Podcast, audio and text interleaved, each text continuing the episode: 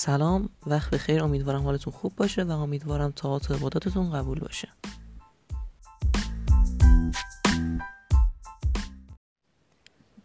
خب اینجا قرار سی سوال شیش درس آخر دینی رو خدمتتون بگم و اینکه اولین بار از این نرم افزار استفاده می‌کنم.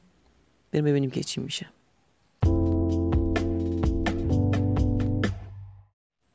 خب درس ششم سال اول. وقایع مرحله دوم قیامت برای چه رخ می دهد؟ به مرحله دوم قیامت در این مرحله وقایعی رخ می دهد تا انسانها آماده دریافت پاداش و کیفر شوند. سال دو مردگان در مرحله دوم قیامت چگونه زنده می شوند؟ یک زنده شدن همه انسانها بار دیگر بانگ سهمناکی در عالم می پیچد و حیات مجدد انسانها آغاز می شود. با این صدا همه مردگان دوباره زنده می شوند و در پیشگاه خداوند حاضر می گردند. در این هنگام انسانهای گناهکار به دنبال راه فراری می گردند. دلهای آنان سخت حراسان و چشمهایشان از ترس به زیر افکنده است. سوال سه واقعیت همه چیز در قیامت چگونه آشکار می شود؟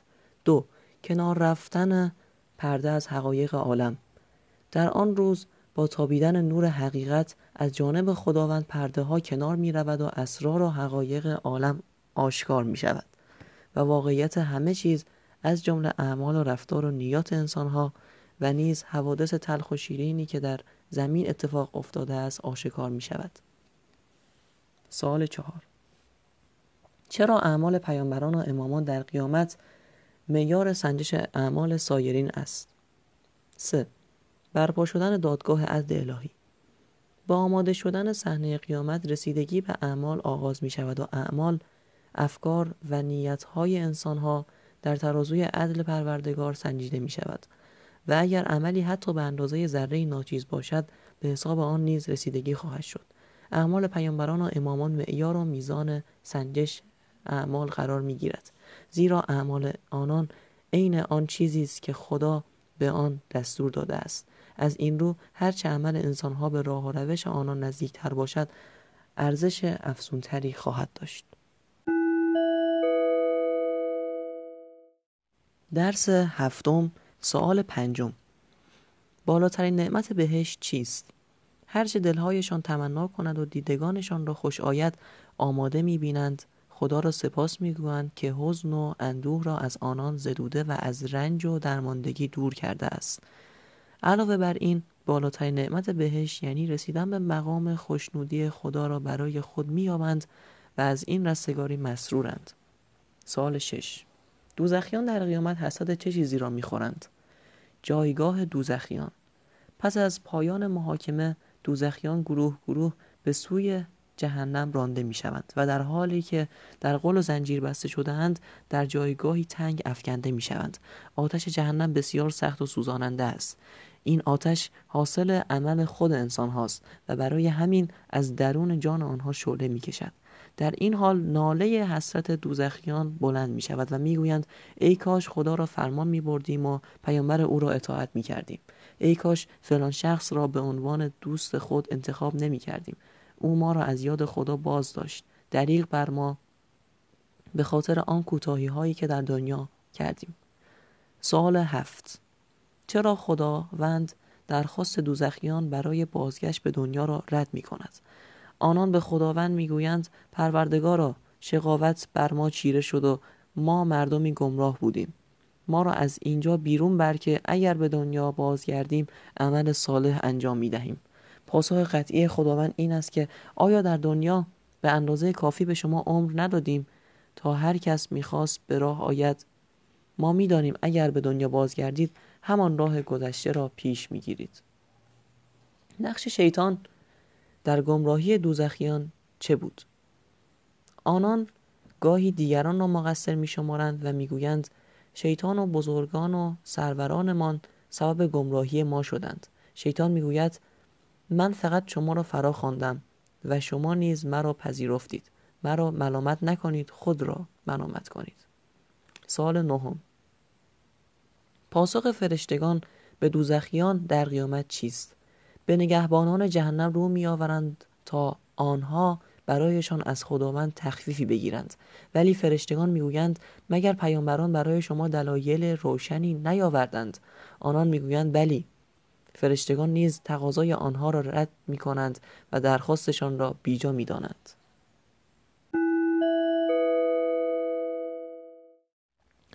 درس هشتم سوال دهم. زیرکترین انسان ها چه کسی است؟ از امیر المؤمنین علی علیه السلام پرسیدند زیرکترین انسان ها کیست؟ فرمود کسی که از خود و عمل خود برای بعد از مرگ حساب بکشد. پرسیدند چگونه؟ فرمود چون صبح تا شب به کار و زندگی پرداخت در شب به خود برگردد و بگوید ای نفس امروز روزی بود که بر تو گذشت و دیگر باز نمیگردد. خدا درباره این روز از تو خواهد پرسید که آن را چگونه گذراندی و در آن چه کردی؟ آیا به یاد او و سپاس از او بودی؟ سوال یازدهم. چرا برای حرکت در مسیر رسیدن به هدف وجود الگو ضروری است؟ پیامبر و اهل بیت ایشان بهترین اسوه برای حرکت در مسیر هدف وجود اسوه و الگوهایی که راه را با موفقیت طی کرده و به مقصد رسیدهاند بسیار ضروری است. زیرا وجود این الگوها اولا به ما ثابت می کند که این راه موفقیت آمیز است. ثانیا می توان از تجربه آنان استفاده نمود و مانند آنان عمل کرد و از همه مهمتر این که می توان از آنان کمک گرفت و با دنبال روی از آنان سریعتر به هدف رسید. سال دوازدهم. پیامبر صلی الله علیه و آله و سلم یک انسان معصوم است. چگونه می‌توان ایشان را اسوه قرار داد و مثل او عمل کرد؟ پاسخ این است که ما او را اسوه کامل خود قرار می دهیم چون می‌دانیم که هر کاری که انجام داده درست بود و مطابق دستور خداوند بوده است. اما اسوه قرار دادن ایشان به این معنا نیست که ما عین او باشیم و در همان حد عمل کنیم بلکه بدین معناست که در حد توان از ایشان پیروی کنیم و خود را به راه و روش ایشان نزدیکتر کنیم. سوال سیزدهم. حضرت علی علیه السلام از مردم خواستند چگونه ایشان را یاری کنند. امیر المؤمنین علیه السلام درباره چگونگی پیروی از ایشان میفرماید آگاه باش برای هر پیروی کننده ای امام پیشوایی است که باید از او تبعیت کند و از علم او کسب نور کند. هوشیار باش.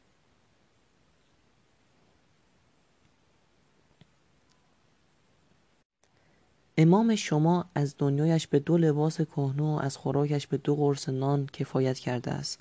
اما شما قطعا توانایی این قناعت را ندارید. ولی با پرهیزکاری و کوشش در راه خدا و عفت و درستکاری مرا یاری کنید. درس نهم سوال چهارده. چرا ما باید مطمئن باشیم که دستورات خداوند برای رستگاری ما ضروری است؟ امام صادق علیه السلام فرمود ما احب الله من حصاه کسی که از فرمان خدا سرپیشی می کند او را دوست ندارد. خداوند در خواسته هایش فقط و فقط به مسلحت ما نظر دارد. او خیرخواهانه به ما هشدار می دهد و ما را به کارهایی که به نفع ماست راهنمایی می کند حتی اگر احساس کنیم برخی خواسته های خداوند سخت است. باید مطمئن باشیم که این دستور برای رستگاری ما ضروری است. سوال پانزدهم. دوستی با دوستان خدا چه ثمراتی دارد؟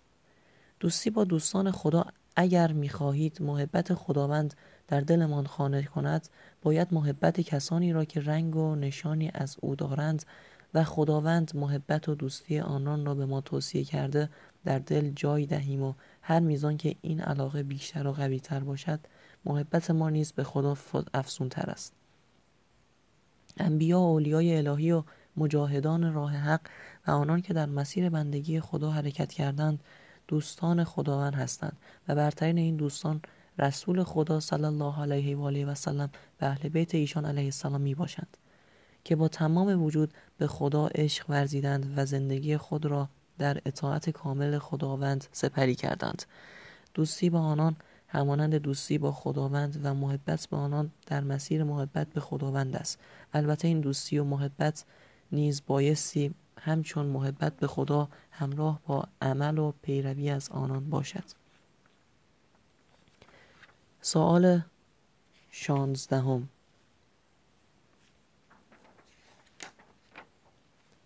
میان محبت به خدا و آثار آن چه رابطه برقرار است؟ آثار محبت به خدا و راه های افزایش آن. پیروی از دستورات خداوند دوستی با دوستان او و بیزاری از دشمنانش بخشی از آثار محبت به خداست. البته بین محبت به خدا و این آثار رابطه دو سویه است.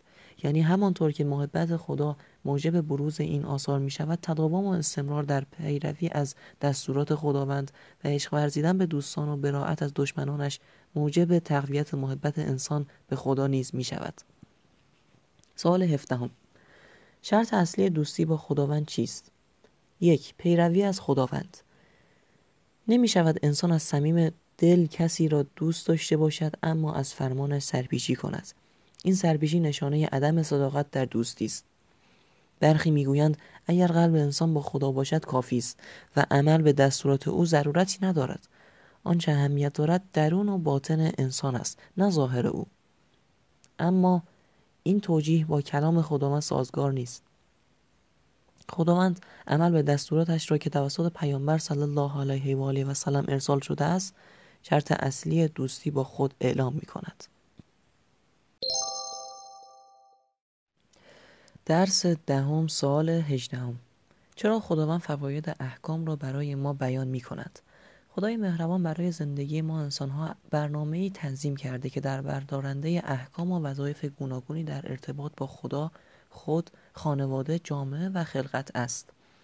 با عمل به این برنامه و احکام و دستورات آن انسان می تواند در مسیر زنده نزدیک شدن به خدا گام بردارد و به رستگاری در دنیا و آخرت برسد. اگرچه تمامی این احکام و دستورات در جهت مسلحت ما است اما انسان دوست دارد حکمت و علت احکام الهی را بداند با معرفت بیشتر دستورات الهی آشنا شود و آن را انجام دهد. از این رو خدای متعال برخی از فایده های مهمترین احکام خود را از طریق آیات قرآن کریم و سخنان معصومان به اطلاع ما رسانده است. سوال 19 فواید اصلی نماز و روزه را نام ببرید. خداوند در آیات مختلفی فایده های نماز و روزه را بیان فرموده است. دو فایده نماز عبارتند از یک یاد خدا دو دوری از گناه. و مهمترین فایده روزه نیز عبارت است از تقوا. سوال 20 نماز چگونه انسان را از گناهان باز می دارد؟ نماز و بازدارندگی از گناه.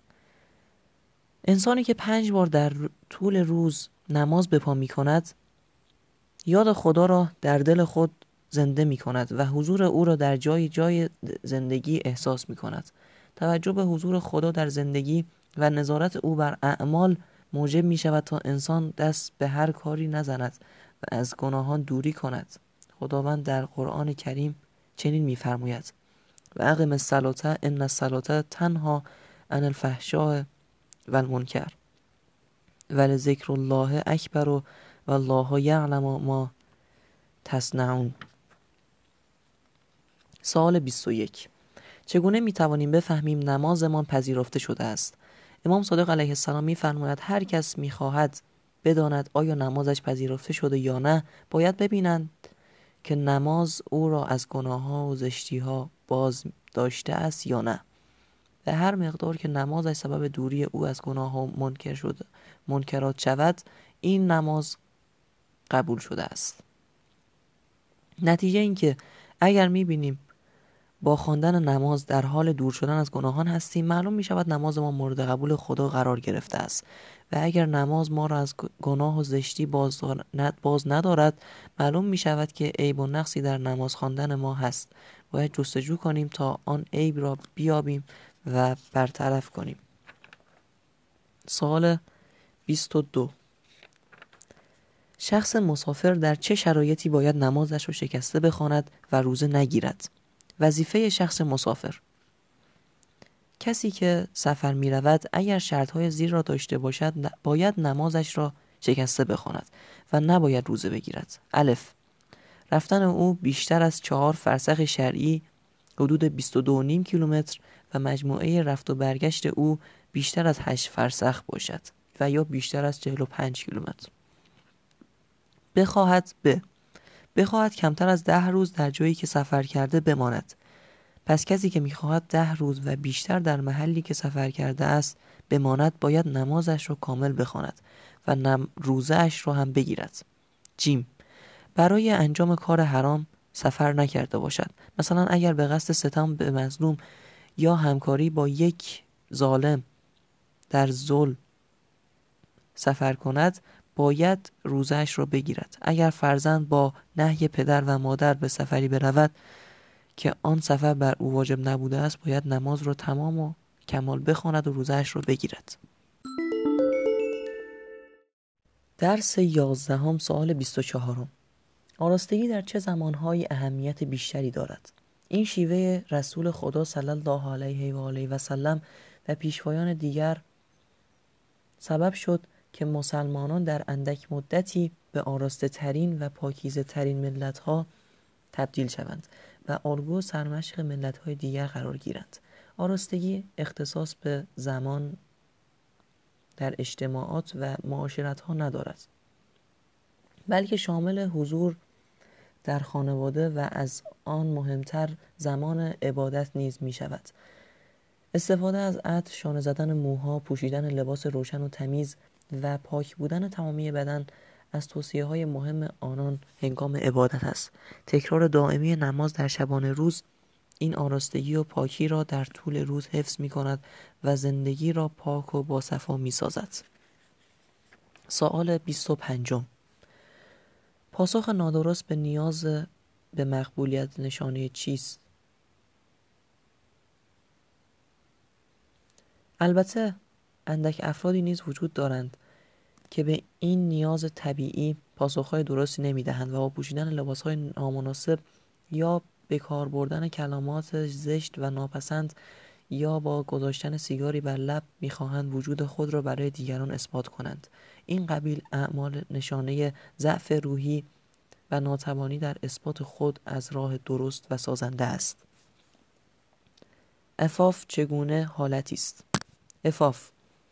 افاف حالتی در انسان است که وسیله آن خود را در برابر تندروی ها و کنروی ها کنترل می کند تا بتواند در مسیر اعتدال و میان روی پیش رود و از آن خارج نشود.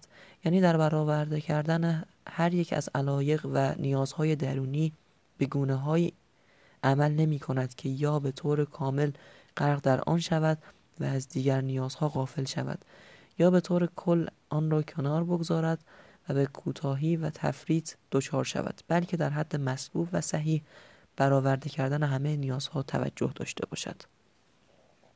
سوال 27 چرا افاف در زنان و دختران اهمیت بیشتری دارد؟ زن مظهر افاف گرچه افاف خصلت هر انسان با فضیلتی اهم از زن و مرد است اما وجود آن در دختران و زنان ارزش بیشتری دارد زیرا خداوند زنان را پیش از مردان به نعمت زیبایی آراسته است. زن مظهر جمال و زیبایی است و این زیبایی هم درونی و هم ظاهری است.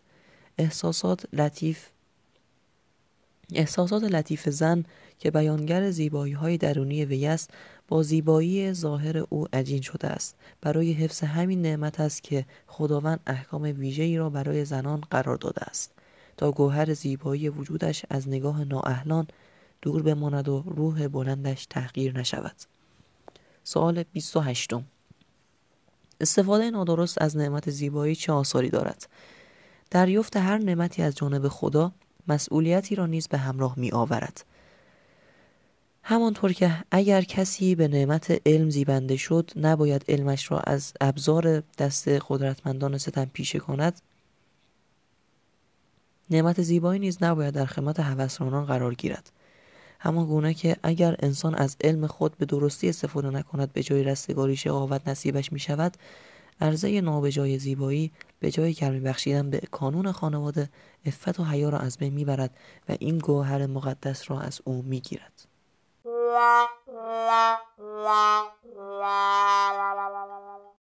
و حالا آخرین درس کتاب دینی دهم درس دوازدهم سوال 29 ثمره پوشش مناسب چیست؟ همچنین از قرآن کریم به دست می آوریم که این گونه پوشش سبب می شود که زن به عفاف و پاکی شناخته شود و افراد بیبندوبار که اسیر هوس خود هستند به خود اجازه تعرض به او را ندهند. سوال سی. استفاده از چادر برای زنان چه ثمراتی دارد؟ این وظیفه الهی مانند هر عمل دیگری هرچه کاملتر و دقیقتر انجام شود نزد خدا با ارزشتر و آثار و ثمرات فردی و اجتماعی آن افزونتر است و فرد را به رشد و کمال معنوی بالاتری میرساند. از این رو استفاده از چادر که دو شرط قبل را به طور کامل دارد و سبب حفظ هرچه بیشتر کرامت و منزلت زن میگردد و توجه مردان نامحرم را به حداقل میرساند اولویت دارد.